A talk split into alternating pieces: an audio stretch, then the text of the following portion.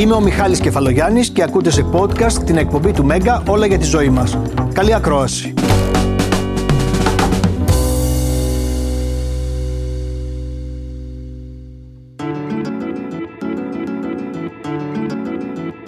Η απάντηση στο ερώτημα τι έχεις είναι πολλές φορές είναι κάτι ψυχοσωματικό. Βέβαια, αυτή είναι μια εύκολη απάντηση που μπορεί να κρύβει πίσω της κάτι σοβαρό, ενώ ένα σοβαρό πρόβλημα υγείας, στο οποίο δεν δίνουμε την πρέπουσα σημασία. Όμως η αλήθεια είναι ότι η επιστήμη όντως παραδέχεται ότι υπάρχουν ψυχοσωματικά νοσήματα και λέει ουσιαστικά ότι όταν δεν μιλάει το στόμα, μιλάει το σώμα. Δηλαδή, μας δείχνει ότι κάτι συμβαίνει. Τα καλά νέα είναι ότι υπάρχουν λύσεις και για αυτά, τα ψυχοσωματικά.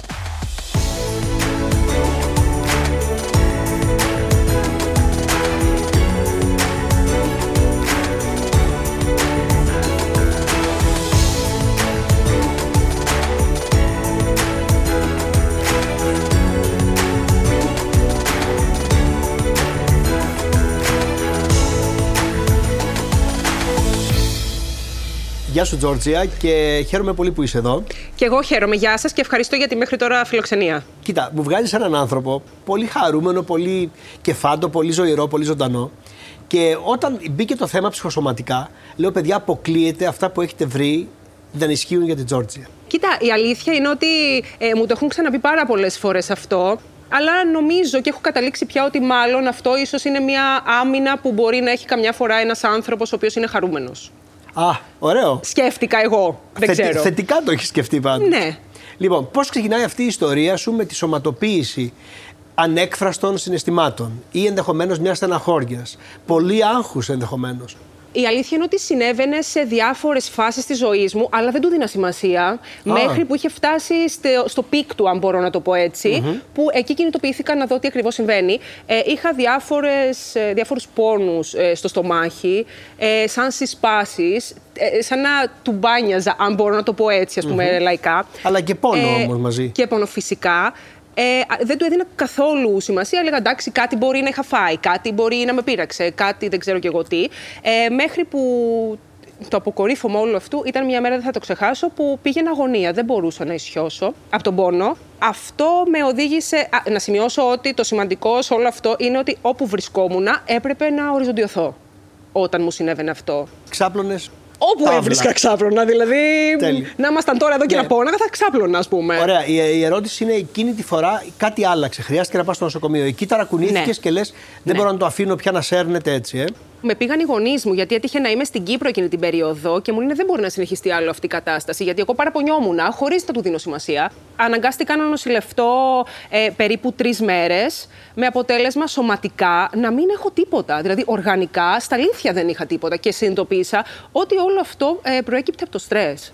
Σε ηρέμησε η διάγνωση αυτή; Ε, ότι δεν έχεις τίποτα, οργανικό. Ε, από αυ- Ή, ή, ή ξεκίνησε μια, ένας Κοίτα. φαύλος κύκλος εκεί. Θα σου πω, δεν με ηρέμησε, γιατί ε, αν είναι κάτι οργανικό, ξέρεις ποια είναι η εύκολη λύση. Δηλαδή, θα πάρεις κάτι και θα σου περάσει. Ε, ο πόνος της ψυχής για μένα είναι πολύ πιο σημαντικό και πολύ πιο δύσκολο να δουλευτεί.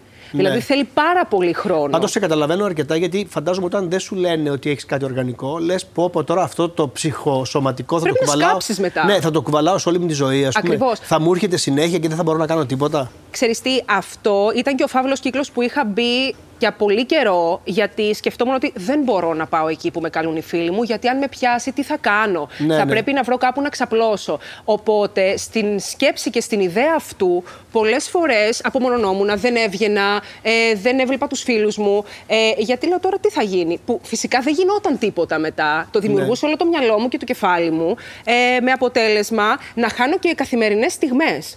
Φυσικά, όταν πήγαινα κάπου, το ξεχνουσα όταν βρισκόμουν εκεί, αλλά ήταν μέχρι να μπω στη διαδικασία να πάω. Όταν σου εξήγησαν ότι είναι αυτό, βρήκες την αιτία του, λες είναι στρες, είναι κάτι άλλο, είναι. ή, ή, ή είπες είναι τώρα το πιο δύσκολο η βουτιά στον εαυτό μου, ας πούμε, για να βρω τι μου συμβαίνει; Εγώ ήξερα ότι με στρεσάρουν ε, πράγματα τα οποία μπορεί κάποιον άλλον όχι. Ναι. Ε, μ, δεν μπορώ γενικά να πιέζομαι. Ε, Από πουθενά. Δηλαδή, οτιδήποτε με πιέζει, ταυτόχρονα με στρεσάρει, οπότε μπορώ να μπω σε μια άλλη διαδικασία Καλά, που και δεν έχεις θέλω. διαλέξει το τέλειο επάγγελμα για να μην σε πιέζει κανείς και να μην στρεσάρεσαι. Ναι. Ξέρεις κάτι όμως, ε, έχω διαλέξει αυτό το επάγγελμα ε, κάνοντάς το με άλλον τρόπο. Δηλαδή, δεν είναι τυχαίο που όλη την ώρα ε, είμαι χαρούμενη. Δηλαδή, είναι φύση θέση να είμαι έτσι. Δηλαδή, Ωραία. θέλω έτσι να αντιμετωπίζω τη ζωή. Ακριβώς. Πάντως, νομίζω ότι χρειαζόμαστε τη βοήθεια ενός μιας ειδικού. Και το λέω αυτό γιατί έχουμε την κυρία Χατζηδημητρίου μαζί μας, που είναι ψυχολόγος υγείας και θα μας εξηγήσει. Γεια σας, κυρία σας, Χατζηδημητρίου. ευχαριστώ πολύ Και θα για μας την εξηγήσει πρόσκληση. γιατί συμβαίνει αυτό. Γιατί δηλαδή έχουμε αυτά τα λεγόμενα ψυχοσωματικά. Και νομίζω ότι πλέον να ξεκινήσουμε από αυτό, κυρία Χατζηδημητρίου, ότι τα- είναι κάτι που παραδέχεται η επιστήμη, ενώ πολλά χρόνια πριν ήταν επιφυλακτική. Βεβαίως και από τον ορισμό βλέπουμε ότι το ψυχοσωματικό σημαίνει οργανικό σύμπτωμα, δηλαδή υπάρχει μια διαταραχή στο σώμα, αλλά δεν έχει βιολογικό υπόβαθρο. Έχει ψυχογενείς παράγοντες. Ναι, δηλαδή Παλιά- να το πούμε πολύ απλά, να πούμε ένα παράδειγμα. Ναι. Έχω ταχυκαρδία, αλλά δεν, ευθε- δεν ευθύνεται η καρδιά μου, μια χαρά λειτουργεί. Ευθύνεται η ψυχολογία μου γι' αυτό. Σωστά, μπορεί να είναι το άγχος. Αυτό που είναι σημαντικό πια είναι ότι δεν υπάρχει αυτή η διχοτομία. Ότι δεν είναι ιατρικό, άρα είναι στο μυαλό σου. Δεν υπάρχει αυτό. που Παλιά, λέγατε αυτό που ήταν πολύ σκληρό για έναν Ήταν άνθρωπο. πάρα πολύ σκληρό, πάρα πολύ σκληρό. Τώρα πλέον δεν υπάρχει και σαν διχοτομία με την έννοια ότι ψυχοσωματικό εννοούμε πολυπαραγωγικά πράγματα. Μπορεί να είναι και συνδυασμός κάτι βιολογικό που το πυροδοτεί ψυχολογικά α, μια κατάσταση. Α, μπορεί να είναι ας πούμε η αρχή ενός αυτοάνωσου. Μπορεί να είναι ένας συνδυασμός. Οπότε χρησιμοποιούμε ένα πολυδιαγνωστικό, αν θέλετε, εργαλείο και βλέπουμε τον άνθρωπο πολυπαραγωγικά σε αυτά τα θέματα. Τζόρτζια, φαντάζομαι ότι αυτό το συζητάς γιατί σε προβληματίζει και με άλλους ανθρώπους. Γιατί πάρα πολλοί κόσμος αντιμετωπίζει αυτά τα προβλήματα που δεν μπορεί να βρει μια διάγνωση να έχει μια λύση. Είναι δυνατόν τόσοι πολλοί άνθρωποι να είναι με ψυχοσωματικά, πιστεύεις ότι ή λίγο τα, τα βαφτίζουμε και όλα ψυχοσωματικά; Το ακούμε όλο και πιο συχνά τον τελευταίο καιρό γιατί οι άνθρωποι έχουν σταματήσει, κατά την άποψή μου, να ντρέπονται να μιλήσουν πια για αυτά. Α, Ε, γιατί πιο παλιά πιστεύω ότι ήταν σαν να ήταν λίγο ντροπή, σαν να δεν έπρεπε να το πεις. Μπορεί και να μην ξέραμε τι ήταν στην πραγματικότητα αυτό. Οπότε νομίζω ότι γι' αυτό το ακούμε πιο πολύ πια. μμμ. Όλοι στη, σε κάποια στιγμή στη ζωή τους λένε ότι θα τους ταλαιπωρήσει ένα ψυχοσωματικό και αυτό είναι αλήθεια. Γιατί υπάρχουν και στατιστικές που το λένε αυτό. Πώς μπαίνει η διάγνωση; Το λέω γιατί πρέπει να αποκλείσετε όλα τα άλλα. Θυμάμαι εγώ μία περίοδο που είχα πονοκεφάλους και μικρανίες και έφτασα να κάνω μέχρι και αξονική. Και όταν μου είπαν ότι είναι καθαρή αξονική, σαν αυτοϊάθηκα. Δηλαδή μου πέρασαν όλα. Είναι πάρα πολύ σημαντικό όταν κάποιος φτάνει σε ένα ψυχολόγο με ένα ψυχοσωματικό, πρώτα να είμαστε σίγουροι ότι έχουμε κοιτάξει το ιατρικό κομμάτι. Για να πάμε να πούμε ότι κάτι είναι ψυχοσωματικό, πρέπει να έχουμε αποκλείσει το ιατρικό κομμάτι. Τώρα, από εκεί και ύστερα υπάρχουν πάρα πολλοί παράγοντες. Μπορεί να είναι ένα γεγονός στη ζωή μας.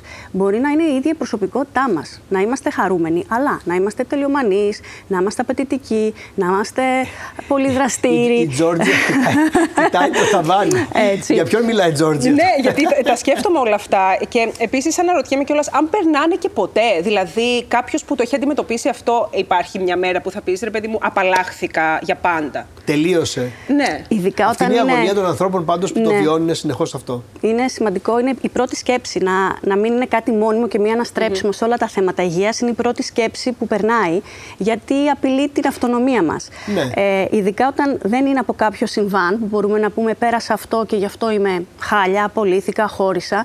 Όταν νιώθουμε ότι ο εαυτός μας ή κάποια στοιχεία του χαρακτήρα μας το πυροδοτεί, αρχίζουμε και αγχωνόμαστε ότι μα, μα είναι μέρος του εαυτού μου. Τι θα γίνει, θα ζω έτσι; Ναι, το παντρεύτηκα, θα το κουβαλάω ας πούμε, σε όλη Ναι, η μου τη ζωή. αλήθεια είναι όμως ότι όλα αυτά μπορούμε να μάθουμε να τα διαχειριζόμαστε. Ωραία, θα δούμε παρακάτω. Έχουμε πολύ μετρη- μέλλον. Να τα μετριάσουμε. Στην ναι. κουβέντα να τα μετριάσουμε, αν δεν μπορούμε να τα λύσουμε. Ακριβώς. Αυτό είναι μια καλή Αρχή. ε, αρχή. Ναι. Το πιο συχνό ψυχοσωματικό, ε, κεφαλογιάννης κάτω παύλα στο Instagram, ε, είναι ο πονοκέφαλος, η μικρανία, είναι το στομάχι, το έντερο, είναι οι εκδηλώσεις στο δέρμα και είναι ο πόνος στο σώμα.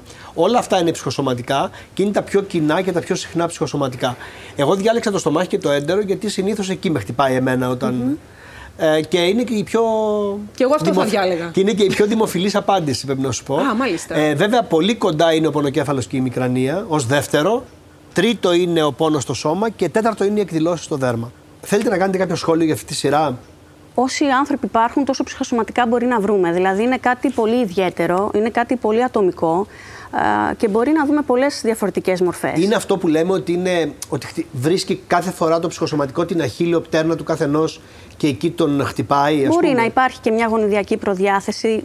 Για όλα έχουμε μια γονιδιακή προδιάθεση χωρίς να τα ξέρουμε, είτε είναι θέματα υγείας, είτε α, κάποια ψυχολογική νόσος. Έτσι μπορεί να λειτουργούν σε συνδυασμό και τα ψυχοσωματικά. Συγγνώμη, ε, Ναι, ναι. πόσο χρόνο ας πούμε, μπορεί να πάρει κάποιος για να το ξεπεράσει, ή έστω να φτάσει σε ένα σημείο που λέμε ρε παιδί μου ότι μπορεί να υπάρχει με αυτό και είναι εντάξει; Μπορεί να ξεκινήσει κάποια θεραπεία που είναι βραχία, με την έννοια υπάρχουν θεραπείες που δεν είναι οι, οι κλασικές ψυχαναλυτικές που παίρνουν χρόνια, που σου μαθαίνουν τεχνικές να αναγνωρίζεις τι το πυροδοτεί. Οπότε είναι σαν να φτιάξεις μια εξατομικευμένη εξίσωση μέσα σου. Ποιες είναι οι σκέψεις, ποια είναι τα συναισθήματα, οι καταστάσεις, οι συμπεριφορές που μου το τριγκάρουν. Ουσιαστικά είπατε ότι αυτό που είπε και ουσιαστικά και η Τζόρτζια, ότι πρέπει να κάνουμε κάποια στιγμή μια βουτιά στον εαυτό μας. Σωστά. Να επιμείνουμε, να δούμε πού είναι το, ο πυροδοτικός μηχανισμός, αυτό που μας κάνει το ψυχοσωματικό και να λύσουμε αυτό το μηχανισμό για να μπορέσουμε να λύσουμε και το ψυχοσωματικό. Άρα πάμε λίγο ανάποδα και είναι η δύσκολη δουλειά που είπες εσύ στην αρχή της εκπομπής. Η πολύ δύσκολη δουλειά. Και διαβάζω εδώ με ένα κατάλογο που λέει εκδήλωση στρες, άγχος, φόβου, κατάθλιψης, παλιά τραύματα. Όλα αυτά μπορούν να είναι, ας πούμε, κάτι το οποίο δημιουργεί ένα ψυχοσωματικό από το πουθενά; Ναι, είναι μύθος ότι μόνο το άγχος α, δημιουργεί ψυχοσωματικά. Οποιοδήποτε συνέστημα που δεν λεκτοποιείται, που το κρατάμε μέσα μας, μπορεί να δημιουργήσει μια σωματοποίηση και να μας βγει στο σώμα. Να, πούμε παραδείγματα έτσι. για να γίνει πιο κατανοητό Βέβαια, αυτό. ο θυμός, ο φόβος, το άγχος, α, οποιοδήποτε συνέστημα, δεν είναι μόνο η θλίψη. Ε, όλα αυτά έχουν μια βιοχημική εξίσωση. Αυτό ήθελα να πω πριν. Ότι το άγχος είναι ταυτισμένο με μια πνευματική διεργασία. Δηλαδή κακές σκέψεις, αρνητισμός, υπερανάλυση. Το στρες είναι η σωματική εκδήλωση του άγχους. Δηλαδή παράγεται κορτιζόλη μέσα μας. Υπάρχει λόγος δηλαδή που το σώμα μας αρχίζει και υποφέρει. Γιατί αυτό μας κάνει ή φλεγμονές ή μας ρίχνει το νοσοποιητικό, οπότε ετοιμάζει ε, το στρες αν θέλετε, χαλάει την ομοιόσταση όπως λέμε, την ισορροπία του σώματός μας από πολλά διαφορετικά τουβλάκια Μας και πέφτει το προετοιμάζει. ντόμινο ακριβώς για να εκδηλωθεί. Άρα έχει Άρα και, δεν, δεν έχει... χτίζεται από τη μια μέρα στην άλλη. Ακριβώς. Είναι κάτι το οποίο το, με τη ζωή μας και τον τρόπο ζωής μας φαίνεται ότι το Έτσι. χτίζουμε και για έχει χρόνια. και βιολογική βάση. Λέμε ότι είναι ψυχοσωματικό, αλλά και το άγχος έχει μια βιολογική, βιοχημική, είναι ορμόνη, έτσι, η κορτιζόλη του στρες. Άρα Άρα, δεν- μέσα μας συμβαίνει. Και φαντάζομαι δεν ξέρω και πότε θα μου συμβεί ό,τι είναι να μου συμβεί. Δηλαδή, αν όντως χτίζεται σιγά σιγά, μπορεί να με βρει σε όποιο στάδιο της ζωής μου. Μπορεί να πυροδοτηθεί σε μια α, μεγάλη στιγμή, α, μπορεί να είναι α, και καλή στιγμή, με πολλή Ναι, έχω δουλειά. ακούσει- έχω ακούσει ότι μπορεί για να είναι μια παράδειγμα, ευχάριστη στιγμή. Ακριβώς, που είμαστε υπερδραστήριοι, α, που δεν έχουμε βάλει όρια α, στις αντοχές μας, αλλά μπορεί να είναι και μεγάλη, ένα γεγονός μεγάλης θλίψης, ένα διαζύγιο, ένα πένθος και εκεί θα πυροδοτηθεί. Χτίζεται σταδιακά από διάφορες συνήθειες που έχουμε, γιατί η κορτιζόλη, δηλαδή το στρες στο σώμα, ε, δεν είναι μόνο το άγχος και τα συναισθήματα, είναι και οι συμπεριφορές μας, Ναι. είναι ο ύπνος μας το, η κορτιζόλη από τις 6 ώρες ύπνου στις 8 μειώνεται 50%. Δηλαδή ένας άνθρωπος που κοιμάται α, συχνά πολύ λίγες ώρες, στρεσάρει το σώμα Άρα, εγώ του πιο καταλαβαίνω πολύ. ότι και αυτά τα ψυχοσωματικά που λέμε είναι και λίγο οργανικά. Αυτό που Αυτό περιγράψατε θέλω να- να- είναι ένας να εξηγήσω. οργανικός Ακριβώς. μηχανισμός που φαίνεται ότι λειτουργεί μέσα μας. Ακριβώς. Που ξεκινάει από το άγχος, σωματοποιείται Ακριβώς. με το στρες και όλες αυτές τις Ακριβώς. ορμόνες. Είναι μύθος ότι τα ψυχοσωματικά είναι κακές σκέψεις ή κακή ψυχολογία ή μόνο κακά συναισθήματα. Μπορεί να είναι α, και συμπεριφορές, η διατροφή μας, ε, να μην εκτονώνουμε τα συναισθηματα να μην έχουμε άσκηση. Άρα, ίσως αν αντικαθ- αντικαταστήσω κάποιες κακές σκέψεις και ίσως κάποιες κακές συνήθειες, τότε το προλαμβάνω ή δεν μπορώ να το προλάβω. Φυσικά, ακόμα; φυσικά. Πολύ ωραία ερώτηση. Υπάρχει πρόληψη. Δηλαδή, μπορείς να, το, να, το, Βεβαίως. να μην εκδηλωθεί αυτό Βεβαίως. ποτέ. Αρχίζουμε πρώτα από το να αναγνωρίσουμε στον κάθε άνθρωπο τι ήταν αυτό που το πυροδοτεί. Είναι αυτό που είπαμε πριν ότι πηγαίνοντας σε έναν ειδικό θα μάθετε να αξιολογείτε τι α, το προκαλεί. Θα φτιάξετε σαν ένα Excel, να το πω έτσι, που θα ξέρετε τον εαυτό σας, αν είναι συναισθήματα, αν είναι καταστάσεις, αν είναι συγκεκριμένες σκέψεις, αν είστε τελειομανείς, αν υπεραναλύετε. Αν είναι ένα Θα παλιό έχετε τραύμα ένα, που μπορεί ο ειδικός α, να το βρει και να το ακριβώς. ψάξει. Ακριβώς, που δεν- Ενώ που εμείς δεν μπορούμε να μην το έχει- έχουμε, ξε- Έτσι, το έχουμε κάτι ξεχάσει. χαμένο που βγαίνει στο σώμα. Α, ένα, μια άλλη έκφραση που λέμε α, όταν δεν μιλάμε λέει το σώμα τα όχι μας. Δηλαδή πολλές φορές όταν δεν βάζουμε όρια ή όταν δεν διεκδικούμε, α, μια αντίδραση των ψυχοσωματικών είναι τα όχι που α, λέει το σώμα μας. Αλλά είναι, είναι το φρένο απίστευτο. μας. Δηλαδή, μπορεί να μένεις σε μία δουλειά. Το κάνω τώρα λίγο εικόνα αυτό που είπατε. Βεβαίως. Που, δεν θε, που θες να φύγεις, δεν λες ποτέ όχι, μένεις άλλα τρία-τέσσερα χρόνια. Ξαφνικά το σώμα σου τρελαίνεται, αρχίζουν ταχυκαρδίε, υπονοκέφαλοι. Και σου λέει ρε, φύγε, ρε, φίλε, φύγε από αυτή τη δουλειά Ακριβώς, επιτέλους. Μην ακριβώς. το καθυστερείς άλλο. Στα αλήθεια να σας πω κάτι, παρόλο που τα ψυχοσωματικά είναι αρνητικά συμπτώματα και θέλουμε να τα διώξουμε, είναι συμμαχοί μας, είναι τα καμπανάκια μας πρέπει να το δούμε θετικά. Είναι τα όρια μας, είναι η παραβίαση ότι περνάμε τα όρια μας για οποιοδήποτε λόγο. Μπορεί, όπως είπα, να είναι και θετικό και είναι καμπανάκι, είναι σύμμαχος. Οπότε αυτό που λέμε δεν θα φύγουν ή αν θα φύγουν, που στα αλήθεια διαχειρίζονται και μπορεί να εμφανίζονται πολύ σπάνια όταν πια μάθουμε τι τα πυροδοτεί και τα λύνουμε, στα αλήθεια, ε, αν συμφιλωθούμε, μας δίνουν πάρα πολύ σημαντικές πληροφορίες για το πώς θα πορευτούμε στη ζωή μας. Και για τη ζωή μας, και αν είμαστε γεμάτοι, και πώς αντέχει το σώμα μας, η ψυχολογία. Και ίσως φεύγει. Θέλει να τα ακούμε. Ναι, ίσως φεύγει και ένα έξτρα άγχος που μπορεί να έχεις, γιατί δεν θες να το έχεις, σκέφτομαι. Ακριβώς αυτό. Θέλει μια συμφιλίωση και μια αποδοχή, να μην το φοβάσει. Είπατε κάτι πολύ ωραίο.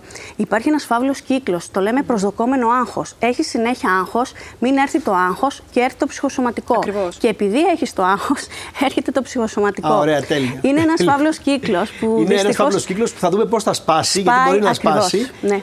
Έλεγε η Τζόρτζια στο πρώτο μέρος και είχε πολύ ενδιαφέρον ότι ε, η διάγνωση ότι είναι ψυχοσωματικό αντί να την καθησυχάσει, την ανησύχησε περισσότερο. Βέβαια. Γιατί είχες μπροστά στο άγνωστο, φαντάζομαι. Ναι, φυσικά. Γιατί όταν σου λέει ένας γιατρός, ξέρεις τι, πονάει το κεφάλι σου, πάρε ένα, μια σπιρίνη, κάτι για να σου περάσει. Εκεί ξέρεις τι να κάνεις. Το να σου λένε ότι είναι ψυχοσωματικό και δεν υπάρχει κάτι απτό, ε, εκεί θέλει ψάξιμο περισσότερο. εκεί δεν σου είπαν, ας πούμε, κάποιες λύσεις ότι πηγαίνετε να κάνετε μια ψυχοθεραπεία, να δείτε κάποιον ειδικό, να. Έκανα δεν σου έδωσαν κατευθύνσεις. Έκανα ήδη από πριν. Ε, φυσικά έχω αποκλείσει και κάποιες τροφές οι οποίες ερεθίζουν ακόμα περισσότερο το στομάχι μου, έτσι ώστε να μπορώ να. Να μην πηγαίνεις γυρεύοντα δηλαδή κιόλας. Ακριβώς, ναι. ακριβώς. Αλλά ε, είχα μπει στη διαδικασία τότε να κάνω θεραπεία από μόνη μου. Όσο πιο νωρίς, τόσο καλύτερα, κυρία Χατζηδημητρίου. Το λέω αυτό γιατί πολλοί άνθρωποι μπορεί να καθυστερούν να κάνουν αυτά που έκανε η Τζόρτζια. Να το αφήνουν για χρόνια και να λένε ότι από στιγμή που δεν είναι κάτι οργανικό δεν με νοιάζει. Δεν έχω ακούσει αυτή την άποψη. Σίγουρα η πρόληψη σώνει ζωές, όπως λέμε. Είναι ζούμε στον αιώνα της πρόληψης, πρέπει όλα να τα, κοιτά, να τα προλαμβάνουμε όσο μπορούμε. Ε, μπορούμε τα ψυχοσωματικά να τα προλάβουμε. Βεβαίως και μπορούμε, γιατί είναι αυτό που είπαμε πριν, ότι δίνει σημάδια. Δίνει σημάδια. Δίνει σημάδια, τα οποία όμως δεν είναι εύκολα και εκπαιδευμένοι άνθρωποι να τα δουν, γιατί είναι δηλαδή... στη σκέψη μας. Είναι αυτό που λέμε τα τέσσερα σίγμα. Κάπου θα το δούμε στη σκέψη, ή στα συναισθήματα, ή στη συμπεριφορά, ή στο σώμα. Αλλά δεν είμαστε εκπαιδευμένοι. Δεν έχουμε α, συναισθηματική νοημοσύνη α, όλοι μας. Ε, δεν έχει μπει από, την, από νωρίς στη ζωή μας για να μπορούμε ναι. να μας διαβάσουμε. Πολύ ενδιαφέρον αυτό. Εσύ μπορούσες να διαβάσεις λίγο τον εαυτό σου εκ των υστέρων όταν σου είπαν ότι είναι ψυχοσωματικό να δεις αυτά τα σημάδια. Ε, ίσως εκείνη την ώρα να μην μπορούσες. Εκ των υστέρων τα είδες. Θα σου πω, επειδή έχω, κάνει, έχω τελειώσει και ψυχολογία και είχα... Α, αυτό βοηθάει πολύ. Στο πρώτο έτος είχα περάσει το σύνδρομο του πρωτοετή φοιτητή ε, που ναι. πιστεύεις ότι τα, τα όλα. Ναι. Όταν μου συνέβη αυτό, στις πολλές φορές άρχισα να, να, να σκέφτομαι ότι μάλλον κάτι δεν πάει καλά. Μέχρι που έφτασα στο peak να νοσηλευτώ και μου είπαν δεν είναι τίποτα και σαν να επιβεβαιώθηκα με έναν τρόπο ότι κάτι όντως δεν πήγαινε καλά. Και έτσι μπήκα στη διαδικασία. Α, το είχες σκεφτεί, δηλαδή τα σημάδια ε, τα είχε αναγνωρίσει. Λέω ρε παιδί μου, μήπως συμβαίνει κάτι τέτοιο; Αλλά στο μήπως έχω σκεφτεί για όλο ότι μπορεί να μου συμβαίνουν ναι, ως φοιτήτρια ψυχολογίας. Οπότε ναι. δεν ήταν μέχρι εκεί. Καταλήγουμε. Υπάρχουν κάποιοι τύποι ανθρώπων που φαίνεται να είναι πιο ευάλωτοι σε αυτό; Το λέω γιατί εδώ είπαμε ότι σχεδόν κάθε άνθρωπος θα το περάσει έστω και μία φορά στη ζωή του αυτό. Θα ναι, υπάρχουν άνθρωποι που σωματοποιούν, άλλοι μπορεί να το βγάλουν στη συμπεριφορά τους. Αλλά μεγάλο ποσοστό θα αφηματίσει κάποιο ψυχοσωματικό. Υπάρχει από παλιά στην ψυχολογία μία προσωπικότητα, η type A που λέμε, που έχουν, έχει την τάση προς ψυχοσωματικά και καρδιοαγγειακά γενικά νοσήματα. Έχει ένα προφίλ του α, πολύ φιλόδοξου, του τελειομανή, του υπερδραστήριου ανθρώπου που ζει έντονα, με γρήγορους ρυθμούς και όλο αυτό προφανώς είναι αυτό που είπαμε ότι δεν ζει στα κόκκινα, από ότι η κορτιζόλη του είναι συνέχεια ανεβασμένη και αυτό σε χρονιότητα ναι. μπορεί να βγάλει κάποια πράγματα. Τζορτζία, ελπίζω να μην επέλεξε τυχαία αυτό το χρώμα παντελόνι και παπούτσια σήμερα, το κόκκινο. δεν ξέρω αν ζει στα κόκκινα επί της ουσίας. Ε, η αλήθεια λίγο ναι. Yeah. Απλά τι σκέφτομαι εγώ. Υπάρχει manual που να, να φτιάχνουμε τώρα σε εισαγωγικά ανθρώπους στη νέα γενιά που να μπορέσουν να αποφύγουν αυτό. Δηλαδή, οι γονείς οι ίδιοι να μπουν σε μια διαδικασία έτσι ώστε να μεγαλώσουν με ένα συγκεκριμένο τρόπο τα παιδιά, ώστε να αποφευχθεί όλο αυτό. Νομίζω είναι πολύ σημαντικό αυτό. Ότι ουτοπικό. Είναι λίγο ουτοπικό. Σιγά σιγά εκπαιδεύουμε τα παιδιά στη συναισθηματική νοημοσύνη, με παραμύθια, εκπαιδεύουμε τα συναισθήματα. Οι περισσότεροι άνθρωποι ήταν ταμπού να εκφράσουν ή να μιλήσουν για συναισθήματα. Δουλεύονται αυτά από νωρίς. Ε, η επικοινωνία είναι νούμερο ένα. Να μάθουμε τα παιδιά μας και εμείς να επικοινωνούμε, να λεκτοποιούμε, να μην τα κρατάμε μέσα μας, δηλαδή τα ψυχοσωματικά, είναι η σιωπή των συναισθημάτων που κλείνεται μέσα στο Νομίζω σώμα τα μας. είπατε όλα, ότι τα συναισθηματικά είναι η σιωπή των συναισθημάτων. Δηλαδή ότι δεν μιλάμε για αυτά. Πάμε να δούμε στο κεφαλογιάννη κάτω Παύλα, στο Instagram, κάποια πράγματα που μπορεί να κρύβουν μια ψυχοσωματική εκδήλωση στην αρχή τους, λένε οι επιστήμονες, και να τα σχολιάσουμε. Λέμε ότι ο- είναι λογικό ο σύγχρονος τρόπος ζωής να μας κάνει να αισθανόμαστε συνεχώς κουρασμένοι. Και ένα 95% το πιστεύει αυτό. Αλλά δεν είναι λογικό. Δηλαδή δεν είναι φυσιολογικό, Τζόρτζια, να αισθανόμαστε συνεχώς κουρασμένοι. Αλλά βλέπεις ότι ο κόσμος έχει πια ταυτιστεί με αυτό. Το θεωρεί ότι ο σύγχρονος τρόπος ζωής σημαίνει κούραση. Πρέπει να αισθάνομαι έτσι, ερήπιο δηλαδή. Νομίζω αναγκαζόμαστε παγίδα. να κάνουμε πάρα πολλά έτσι και αλλιώς στον σύγχρονο κόσμο ζωής. Δεν ξέρω. Είναι γρήγοροι Δηλαδή, ρυθμοί. Αυτό. Είναι γρήγορη η Και ρυθμή. υπάρχει και μια παγίδα. Ότι ναι, μεν αναφέρω εγώ ότι όλα αυτά είναι άγχος, έτσι, η- η δραστηριότητα, η τελειομανία, να κάνουμε πολλά μαζί. Απ' την άλλη, υπάρχει ένα σύστημα στο μυαλό μας που κάνει reward όλα αυτά. Παράγει ντοπαμίνη όταν νιώθουμε ότι πετυχαίνουμε στόχους. Όταν ε, αποδίδουμε. Άρα μας επιτείνει αυτό. Δηλαδή Άρα πετυχαίνουμε ένα στόχο, είναι αισθάνεσαι μια χαρά και σύγκρουση. πας για τον επόμενο. Ακριβώς. Και εκεί μπορεί να πέσουμε στην παγιδα και να μην δούμε τα σημάδια και τα καμπανάκια του σώματος, γιατί και από την άλλη μεριά είναι ωραίο όλο αυτό. Ναι, γιατί μας έχει Είναι- είναι δημιουργήσει λεπτή η επιτυχία γραμμή. αυτή την εφορία Να και φτιάξει δεν άλλο. μπορούμε να. Ναι. Να θες κι άλλο μάλλον. Να θες κι άλλο, ναι. Η παροδική απώλεια μνήμης είναι απόλυτα δικαιολογημένη όταν έχω στρες και στεναχώρια. Όλοι το θεωρούν δικαιολογημένο, ακόμα και οι ειδικοί, έχω ακούσει κυρία Χατζηδημητρίου, να λένε ότι εντάξει, μην αγχώνεσαι που ξέχασες τα κλειδιά σου, που είναι το αυτοκίνητό σου και διάφορα άλλα πιο χοντρά να πω τώρα. Γιατί αυτό είναι. Εντάξει, δεν καταγράφεις την πληροφορία, έχεις στρες. Όμως υπάρχουν όρια εδώ, δεν υπάρχουν όρια. Το λέω γιατί και, ένα, και εδώ είναι 91% το πιστεύει αυτό. Γενικά στην ψυχολογία και σε όλα αυτά τα θέματα, τα ψυχοσωματικά, κοιτάμε τη διάρκεια. Όλα είναι φυσιολογικά, ανάλογα πόσο συχνά και πόσο έντονα συμβαίνουν. Όταν όμως κάτι είναι συνεχόμενο και έχει διάρκεια, αρχίζουμε και αναρωτιόμαστε τι είναι, μήπως είναι κάτι, να το δούμε. Αλλά ναι, το άγχος κάνει ε, έλλειψη συγκέντρωσης ή όταν έχουμε πολλά πράγματα στο μυαλό μας, είναι φυσιολογικό να ξεχνάμε. Ναι, απλώς όταν αυτό είναι παρατηνόμενο και γίνεται τρόπος ζωής, Ακριβώς. πρέπει να το ψάξουμε λίγο παραπάνω. Ακριβώς. Μπορεί να μην έχουμε κάτι οργανικό πάλι και εδώ, Ναι, Τζορτζία, σωστά. Μπορεί αλλά να μπορεί είναι- να είναι όλο αυτό το. Βέβαια. Μια δεν αγχώδη εκφράζουμε- διαταραχή. Ακριβώς, μια αγχώδη διαταραχή. Παράδειγμα. Που και Απίστευτο. αυτό θέλει αντιμετώπιση. Δηλαδή, και το να λέμε είναι κάτι ψυχολογικό δεν σημαίνει ότι πρέπει να το αφήσουμε. Ωραία, αυτό είναι το πιο ωραίο που είπατε σήμερα μέχρι στιγμής. Γιατί αυτό πιστεύουν όλοι οι Τζόρτζοι. Ότι εντάξει, ψυχολογικό είναι, θα το αφήσω, θα περάσει μόνο του. Σε σένα δεν πέρασε μόνο του. Όχι.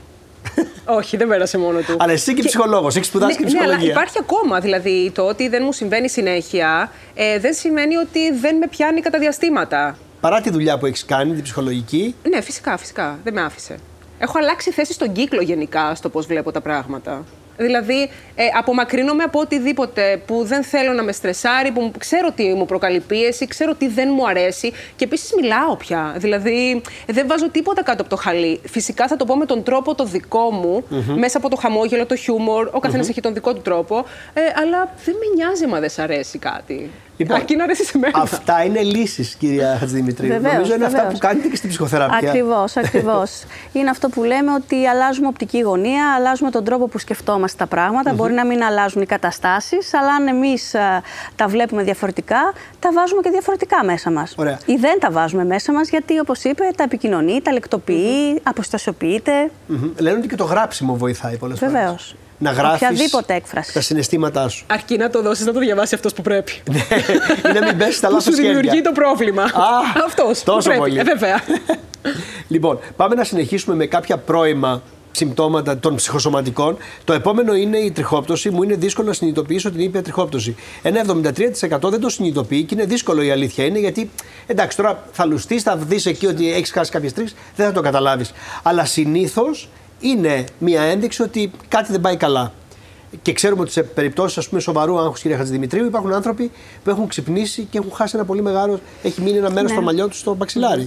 Ενώ για ένα σοβαρό πένθος, για ένα.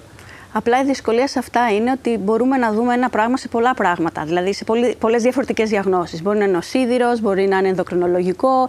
Και αυτή είναι η δυσκολία σε όλα αυτά, η διαφοροδιάγνωση. Ναι. Ε, Άρα ε, μπορούμε να είναι το απο- δύσκολο κάποιες Ναι. φορές να το πιάσουμε νωρίς. Γι' αυτό και ακριβώς μας το υπενθυμίζει το σώμα. Μας το υπενθυμίζει το σώμα και οι άνθρωποι τρέχουν στο Ακριβώς. νοσοκομείο όταν έρχεται αργά. Ακριβώς. Ακριβώς. Στις περισσότερες περιπτώσεις η ταχυκαρδία έχει οργανική αιτία. Αυτό νομίζω το ξέρουν και εδώ περίπου είναι μισά-μισά, 57% λέει ναι. Και 43% λέει όχι, γιατί αυτό νομίζω το έχει συνδυαστεί και με τις κρίσεις πανικού. Είναι Βεβαίως, ένα ναι. καθαρά ψυχοσωματικό σύμπτωμα. Δηλαδή φαίνεται ότι όταν, έχεις, όταν φοβάσαι, ας πούμε, το πιο απλό, κάνεις ταχυκαρδία, δεν κάνεις; Κάνεις, αλλά και αυτό, ε, αν κάποιος το εμφανίζει συχνά, πρέπει να το εξετάσει και να μην βάλει μόνο του την ταμπέλα είναι ψυχοσωματικό. Μπορεί να είναι ενδοκρινολογικό, δηλαδή και ο θηροειδής μπορεί να κάνει ε, Ταχυκαρδία. ταχυπαλμίες. Πολλά, είναι αυτό που είπαμε πριν, ότι μπορούμε ένα σύμπτωμα να το δούμε σε πολλές διαφορετικές καταστάσεις. Μπορεί να είναι μια αριθμία, ας πούμε. Ακριβώς. Οπότε Και μην θέλει κάνουμε προσοχή. στο ψυχοσωματικό. Δηλαδή, εγώ κρατάω ένα πολύ ωραίο μήνυμα σήμερα ότι δεν κάνουμε το γιατρό του εαυτού μας. Ακριβώς. Είναι τεράστιο λάθος, μπορούμε να την πατήσουμε. Ούτε τον Dr. Google, Ναι. γιατί έχουμε και από Ούτε- εκεί. Ούτε τον Dr. Google. Πάντως, συνήθως με τις ταχυκαρδίε, ε, δεν ξέρω τώρα, έχω παρατηρήσει και τρέμουλο καμιά φορά στα Βεβαίως, χέρια από το βεβαίως, στρες που βεβαίως, προκύπτει βεβαίως. μαζί αυτό. Βεβαίως. Ναι. Η μείωση της ερωτικής επιθυμίας είναι φυσικό επακόλουθο του σύγχρονου τρόπου ζωής. Εσύ τι θα απαντούσες σε αυτήν την ερώτηση; Α, τι- ε, εμ, δεν ξέρω. Ε, του σύγχρονου τρόπου ζωής. Ε, κοίτα, αν σκεφτώ ότι δεν προλαβαίνουμε Ναι. και πρέπει να κοιμηθούμε το βράδυ για να πάμε την επόμενη μέρα να ξαναξεκινήσουμε να κάνουμε τα ίδια της προηγούμενης, ε, φαντάζομαι ότι Ναι. έχουμε Ε, απομακρυνθεί. κοίτα, ένα 92% φαντάζεται ή πιστεύει ότι είναι έτσι. Είναι τεράστιο το ποσοστό. Και λίγο σοκαριστικό, κυρία Χατζηδημητρίου. Δηλαδή, λένε ότι είναι λογικό να έχουμε μειωμένη ερωτική επιθυμία γιατί ζούμε έτσι σήμερα. Αλλά όμως η, η μείωση ερωτικής επιθυμίας είναι πάλι ένα καμπανάκι ότι μπορεί να είναι ψυχοσωματική εκδήλωση.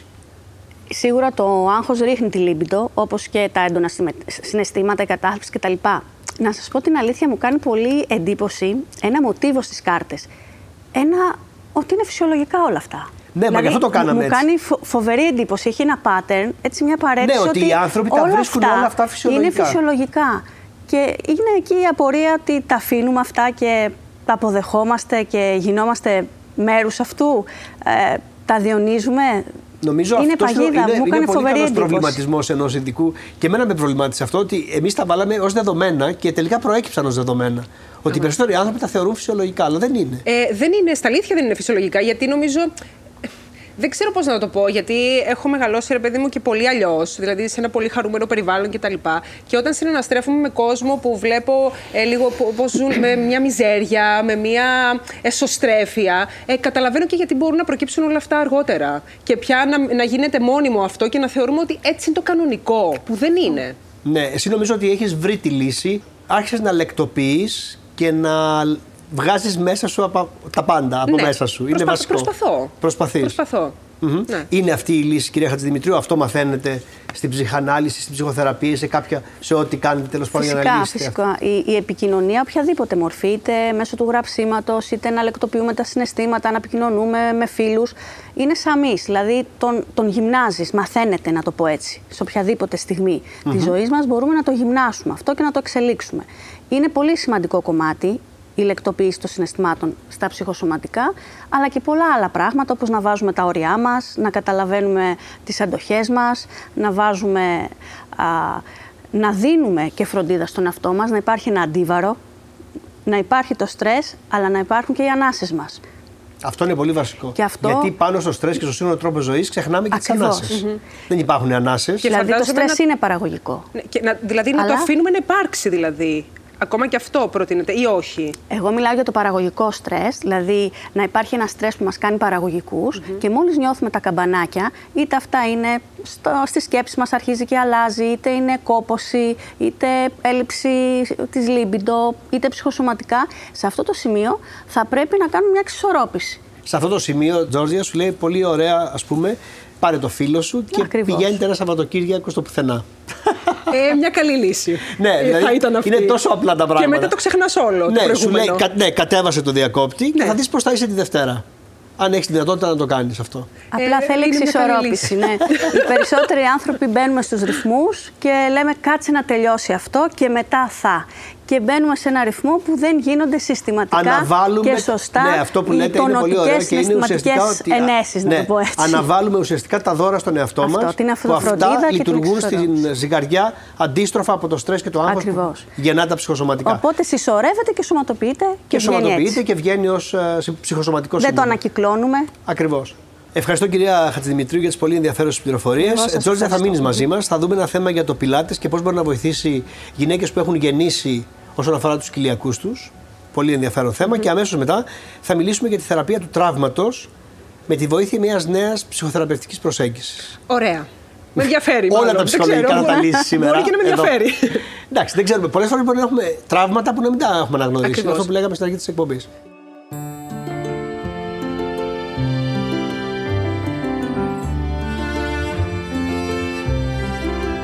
Διάσταση κοιλιακών είναι η απόσταση των ορθών κοιλιακών από τη λευκή λεπτή γραμμή που έχουμε στους κοιλιακούς μας.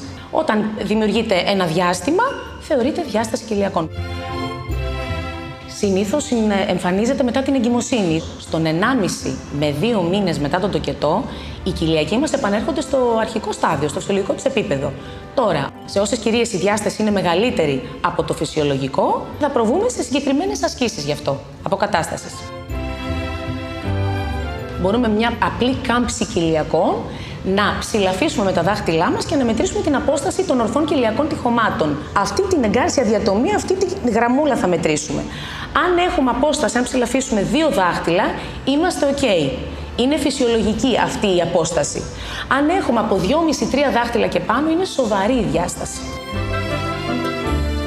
Μια γυμνασμένη κοιλιά είναι πιο ευλίγιστη, πιο εύκαμπτη, πιο ευέλικτη θα λέγαμε, οπότε ίσως είναι πιο πιθανό να μην εμφανίσουμε ε, διάσταση κοιλιακών μετά. Σαφώς μια γύμναστη κοιλίτσα είναι μεγαλύτερες πιθανότητες.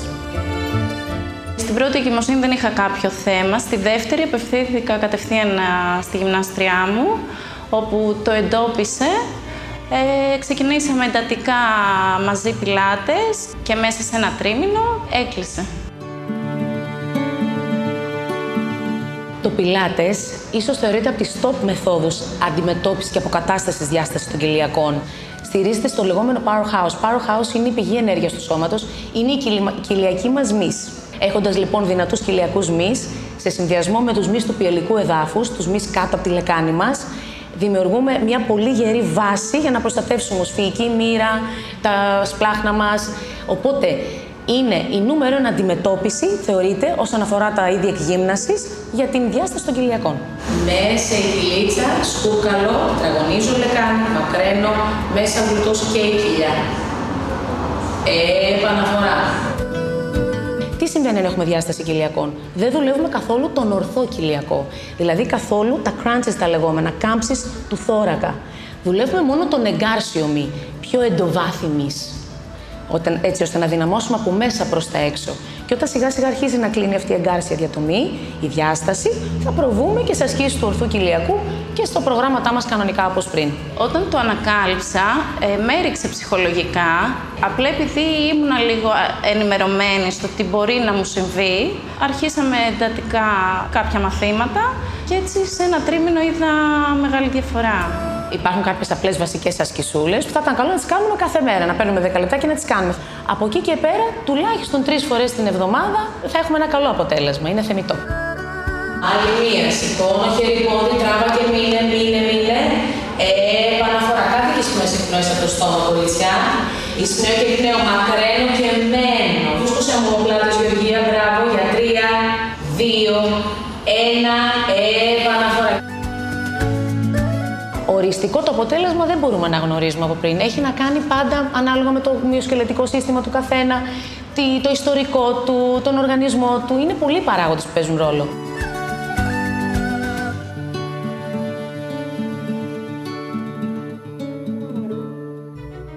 Πάμε λοιπόν, Τζόρτζε, σε αυτό που λέγαμε πριν.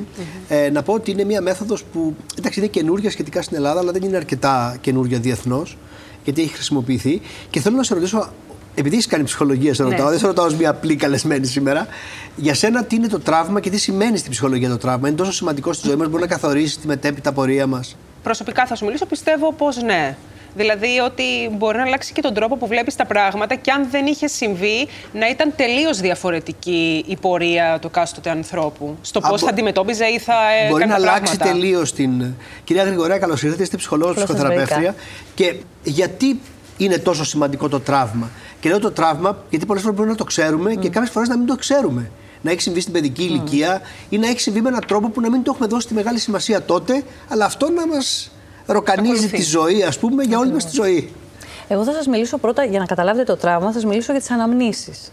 Όταν βιώνουμε μία ανάμνηση, είτε θετική είτε αρνητική, Αυτή η ανάμνηση τη βιώνουμε μέσα από πολλά κανάλια. Δεν είναι δηλαδή μόνο η σκέψη, σκέφτηκα, αυτό που έγινε. Ναι. Είναι ήχοι, εικόνες, μυρωδιές, σωματικές αισθήσεις. Όλα αυτά πάνε πακέτο. Όπως εγώ λοιπόν μπορεί να πιω εδώ ένα χυμό, ο οποίος θα μου θυμίσει μια ευχάριστη ανάμνηση από την παιδική ηλικία ή να μυρίσω ένα άρωμα και να σκεφτώ κάποιον, έτσι μπορεί να λειτουργήσει και η αρνητική ανάμνηση. Μπορεί δηλαδή στο παρόν να έχω μια μυρωδιά, μια αίσθηση, ένα βλέμμα, μια φράση που θα με επαναφέρει με κάτι παλιό το οποίο επανενεργοποιείται. Αυτό είναι τραύμα. Κάτι που δεν μένει στο παρον που δεν μένει στο παρελθόν. Μπερδεύεται με το παρόν δηλαδή. Ναι. Πάντως, ναι, θες να ρωτήσεις κάτι; Ναι, ήθελα να ρωτήσω κάτι. Δηλαδή, μπορεί ένα τραύμα να μην έχει ο- ε, οριστεί Ως ως τραύμα. τραύμα τη στιγμή που το βιώνω και εκ των υστέρων, μέσα από αυτά που είπατε, Να καταλάβω των ότι είναι αισθήσεων, τραύμα. να καταλάβω ότι τελικά μάλλον Ναι. υπήρξε κάτι που με στιγμάτισε και δεν το είχα συνειδητοποιήσει. Ναι, υπάρχει και ο ετεροχρονισμένος τραυματισμός, Αυτός. ακριβώς. Και πέρα από αυτό μπορεί και συνειδητά να γνωρίζω ότι έχω, μου έχουν συμβεί πέντε γεγονότα και αυτά τα γεγονότα με έχουν στιγματίσει. Όμως τραύμα δεν είναι μόνο αυτό που αντικειμενικά οι γύρω θα πούν πω πω αυτό που βίωσες είναι τραυματικό. Σίγουρα τραύματα είναι οι μαζικές καταστροφές, σεισμοί, τροχαία, μπορεί να είναι ατομικά ζητήματα όπως ένας βιασμός, μπορεί όμως να είναι και ένα διαζύγιο, μπορεί να είναι ένα γράμμα, μπορεί να είναι μια στιγμή με έναν άνθρωπο. Που δεν είναι φυσικά για όλους το ίδιο. Δηλαδή, Δεν ένα είναι για όλους το διαζύγιο, ίδιο. ας πούμε, δεν μπορεί να το βιώσει κάποιος. Ναι, άλλο το Ακριβώς. βιώνει ως τραύμα, άλλο το Ακριβώς. προσπερνάει και θεωρεί ότι δεν είναι και τίποτα. Οκ. Και μπορώ να σας πω και από τι, εμ, τι, τι επηρεάζει πάρα πολύ το τραύμα. Το παράθυρο ψυχικής αντοχής που έχει ο καθένας μας. Τα βιώματα της παιδικής του ηλικίας, πόσο δομημένος είναι, έχει, έχει να κάνει πάρα πολύ με τον ύπνο, γιατί επεξεργαζόμαστε τα τραύματα μέσα από την αφύπνιση και τον ύπνο. Μέσα από τις οφθαλμικές κινήσεις και τον REM ύπνο, βλέπουμε όνειρα και φιάλτες και εκεί επεξεργαζόμαστε αυτά που μας έχουν συμβεί. Εκεί λένε ότι όλα μας τα λύνει το υποσυνείδητο. Ακριβώς. Αυτή η μέθοδος είναι μια μέθοδος η οποία είναι αρκετά δεδομένη κυρίως στην Αμερική. Ναι. Είναι μια μέθοδος που μιμείται την ψυχανάλυση, απλώς η ψυχανάλυση φτάνει στο τραύμα πολύ πιο αργά από ότι αυτή η μέθοδος. Δεν θα έλεγα ότι μιμείται την ψυχανάλυση. Α. Θα έλεγα ότι είναι ένα συνθετικό μοντέλο ψυχοθεραπείας που παίρνει στοιχεία από πολλές διαφορετικές μεθόδους. Αλλά αυτό που είναι πάρα πολύ ενδιαφέρον είναι ότι σε συνεδρίες, μπορεί, να, μπορεί σε συνεδρίες λίγων μηνών να επιληθούν ζητήματα που με άλλες μεθόδους ψυχοθεραπείας θα Ναι, χρειάζονταν αυτό πώς χρόνια. γίνεται, να το πούμε λίγο πρακτικά. Ναι. Όταν έχουμε ένα τραύμα, ε, οι, οι σύνηθες μέθο- μέθοδοι που χρησιμοποιούνται έχουν επίδεσμους εδώ και περιποιούνται τα συμπτώματα, τις μολύνσεις κτλ. Στο EMDR σηκώνεις τον επίδεσμο, σηκώνεις έναν έναν τον επίδεσμο, ξύνεις την πληγή μέχρι να μην έχει κάτι να βγάλει και αφήνεις χωρίς επίδεσμο για να βγάλει νέο δέρμα. Είναι ανακουφιστικό. Ναι, να κρατήσουμε Δεν αυτό. υπάρχει πια πρόβλημα. Και να πω ότι επειδή είναι πολύ ενδιαφέρον θέμα, ίσως κάνουμε και μια ολόκληρη εκπομπή για το τραύμα. Εγώ έχω να Θα πω. ήταν πάρα πολύ Ζόρζια, δεις ενδιαφέρον. πόσα ωραία πράγματα μαθαίνεις σήμερα εδώ. Φυσικά. Παρότι έχει σπουδάσει και ψυχολογία. Και με ενδιαφέρει πάρα πολύ αυτή η έρευνα γιατί δεν το ήξερα καθόλου. Αυτή η νέα μέθοδος. Το καινούριο πράγμα αυτό. Καινούριο για την Ελλάδα, θα έλεγα. αλλά Καινούργιο όχι για την τόσο Ελλάδα καινούριο. χρησιμοποιείται, είναι πολλά χρόνια. Από το 1897. Σας ευχαριστώ πάρα πολύ για τις ενδιαφέρουσες αυτές τις πληροφορίες. Και να πω κάτι που λέω πάντα στο τέλος της εκπομπής και σχετίζεται σήμερα με την αλλαγή της συμπεριφοράς που μπορεί να βλέπουμε σε άλλους ανθρώπους. Ε, Πολλές φορές όλοι διαπιστώνουμε όταν ένας άνθρωπος μας κόβει, μας μπλοκάρει, εξαφανίζεται από τη ζωή μας, ότι αυτό συμβαίνει, αλλά ελάχιστες φορές πάμε λίγο μέσα μας να δούμε τι έχουμε κάνει εμείς για να προκαλέσουμε αυτή τη συμπεριφορά. Το λέω γιατί το εύκολο κομμάτι είναι να πούμε εντάξει, μας έκοψε ή βγαίνουμε από τη ζωή ενός ανθρώπου ή εξαφανιζόμαστε. Πρέπει και λίγο να ψάχνουμε γιατί αυτό συμβαίνει.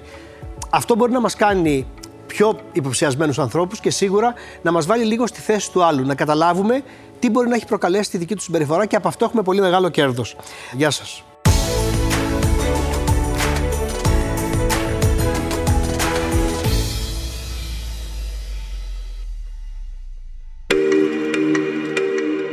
Alter Ego Media.